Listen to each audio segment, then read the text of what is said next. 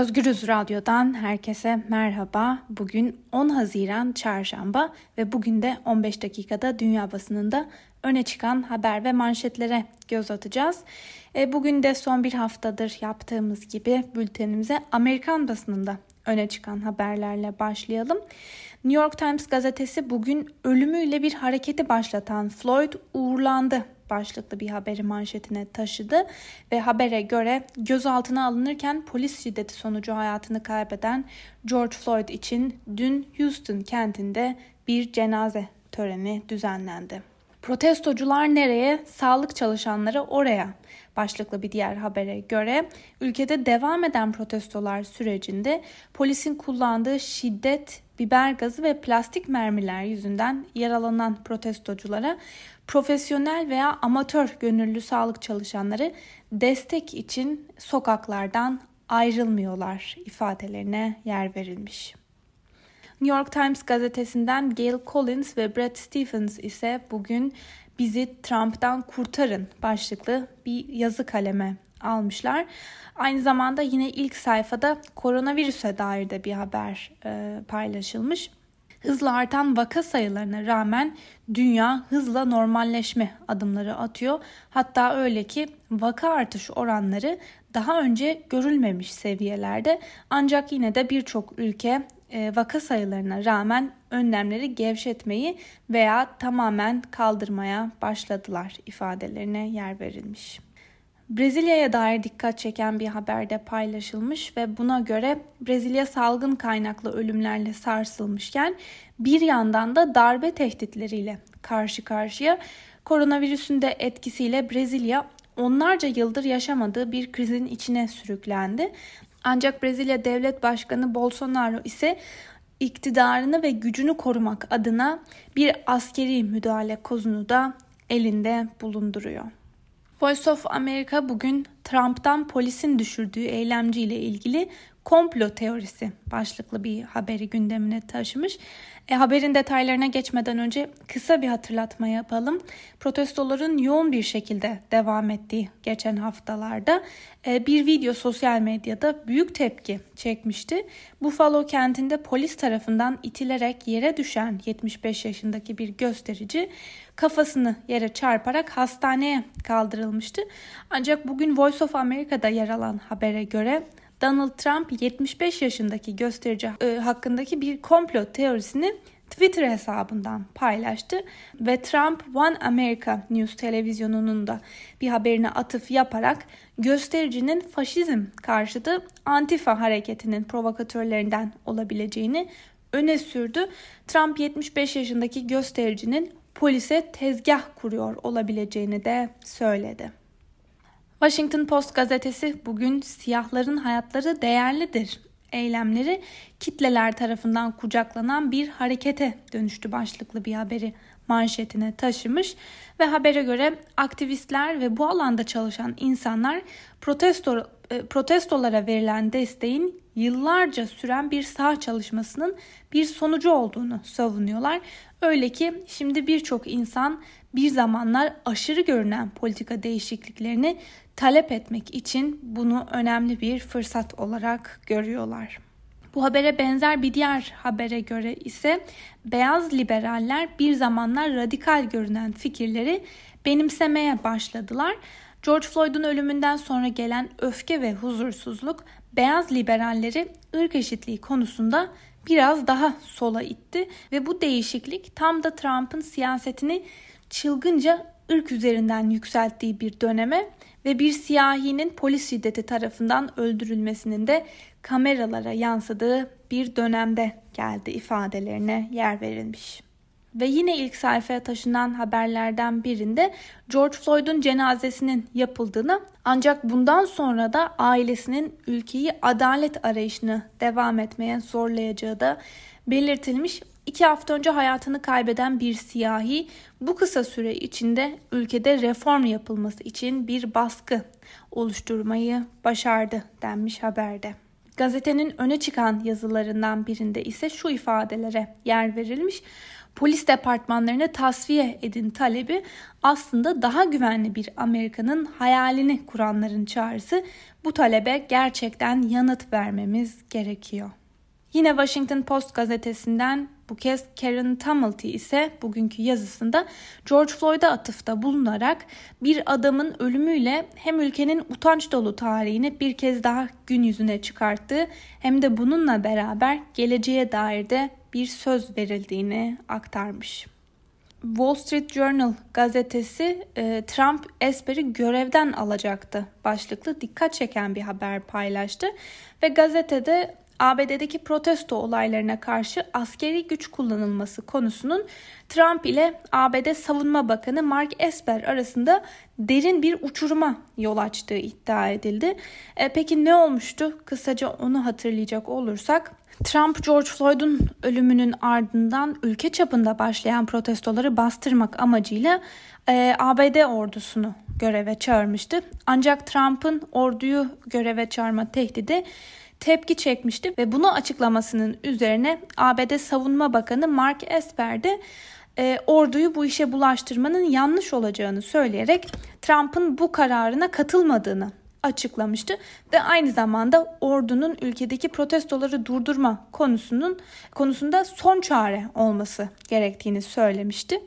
Ve Wall Street Journal gazetesinde yer alan habere göre Trump'ın Esper'i görevden almaya çok yakın olduğu ancak danışmanlarının Esper'in görevden alınmasının hükümet içinde bulunduğu krizi daha da derinleştirebileceği uyarısında bulunduğu öne sürüldü ve böylece Trump'ın da aldığı karardan vazgeçtiği belirtiliyor.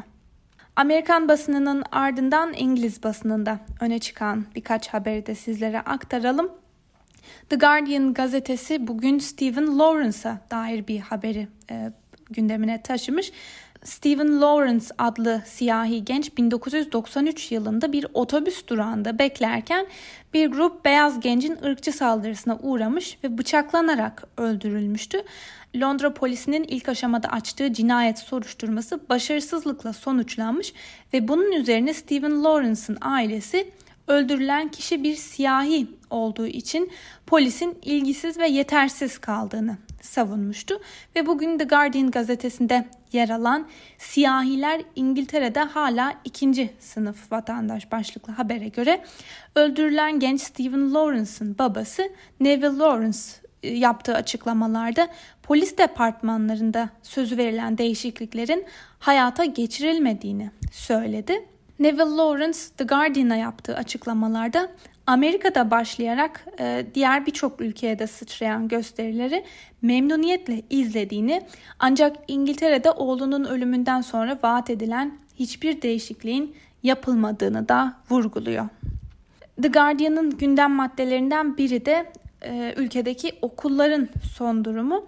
Salgın nedeniyle okulların açılış tarihleri sık sık değiştirilmişti ve son olarak okulların Eylül ayında açılmasına karar verildi e, ve habere göre İngiltere Başbakanı Boris Johnson, İngiltere'deki okullar için bir kurtarma planının oluşturulması için çağrıda bulundu ve öte yandan bakanlar da Eylül ayında açılması planlanan okullar için verimli bir strateji belirlenmemesi durumunda ülkede ciddi bir eğitim açığı yaşanabileceği konusunda da uyarıyorlar.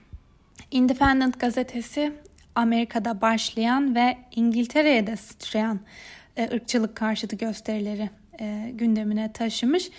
Binlerce kişi emperyalist Cecil Rhodes'in heykelini kaldırması için Oxford Üniversitesi'ne çağrıda bulundu.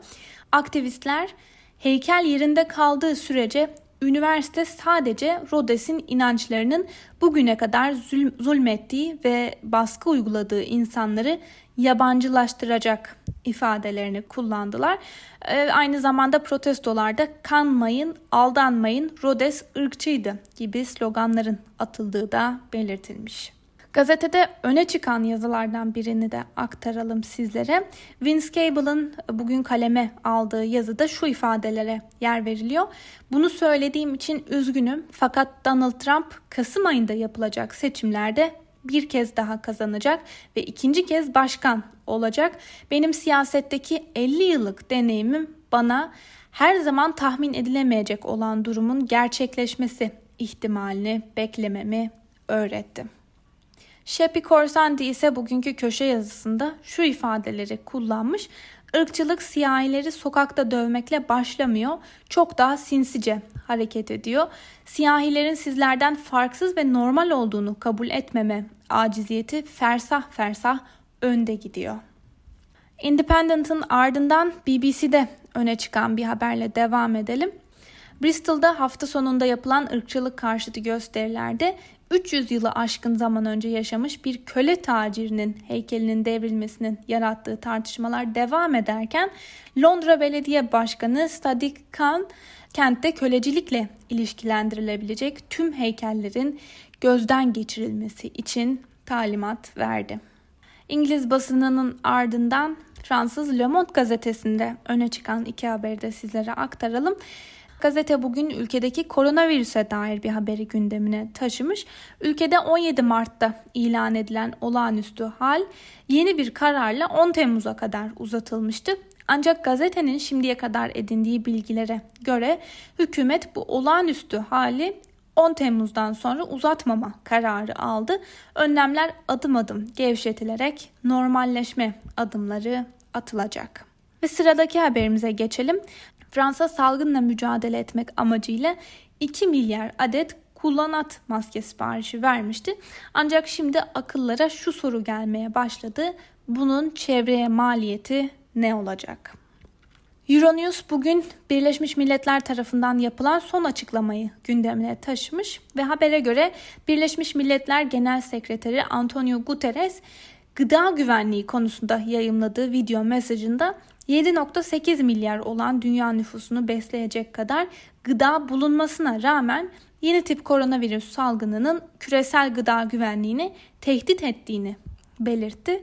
Dünya genelinde sekiz yüz yirmi milyondan fazla kişinin açlık çektiğini ve her beş çocuktan birinin yetersiz beslenme yüzünden büyüme geriliği yaşadığını belirten Guterres, "Gıda sistemlerimiz çöküyor ve covid on dokuz salgını durumu daha da kötüleştiriyor" ifadesini kullandı. Alman basınından Deutsche Welle'de yer alan bir habere göre Almanya'nın Avrupa Birliği harici ülkeler için seyahat kısıtlamalarını otuz bir Ağustos'a kadar uzatmayı planladığı belirtiliyor. Ancak bazı kriterleri yerine getiren ülkeler için istisnalar yapılabilecek. Ve son olarak Rus basınından Sputnik haber ajansı bugün A B D'ye dair bir haberi gündemine taşımış ve buna göre A B D'de Cumhuriyetçilerin Trump'ın A B D askerlerini Almanya'dan çekme kararından vazgeçmesi talebinde bulundular. Dün Guardian gazetesinde e, konuya dair bir görüşte sizlere aktarmıştık. Kısaca o haberi de hatırlayalım. Siyasetçiler ve uzmanlar Trump'ın Almanya'dan askerlerin bir bölümünü çekme kararının büyük bir kumar olduğunu söyleyerek bu işten Rusya'nın karlı çıkacağını savunuyorlardı. Ve Deutsche Welle'de yer alan haberlere göre de Alman siyasiler de karara tepki göstermiş ve bu işten A B D'nin zararlı çıkacağını savunmuşlardı. Bir diğer haberle devam edelim. Kremlin'in açıklamasına göre Rusya Devlet Başkanı Vladimir Putin ve Almanya Başbakanı Angela Merkel bir telefon görüşmesi gerçekleştirdi. Libya'daki son gelişmeleri istişare eden taraflar askeri faaliyetlerin artmasından endişe duyduklarını dile getirdiler. Putin ve Merkel en kısa sürede ateşkesin sağlanmasının ve Libyalı taraflar arasında Birleşmiş Milletler himayesinde müzakerelerin başlatılmasının alternatifi olmadığını vurguladılar. Putin, Libya konulu Berlin konferansında alınan kararların ger- geliştirilmesi için Mısır tarafından ortaya koyulan barışçıl arabuluculuk çabalarını olumlu bulduklarını da ifade etti. Sevgili Özgürüz Radyo dinleyicileri, bu haberle birlikte bugünkü programımızın da sonuna geldik. Yarın aynı saatte görüşmek dileğiyle. Hoşça kalın.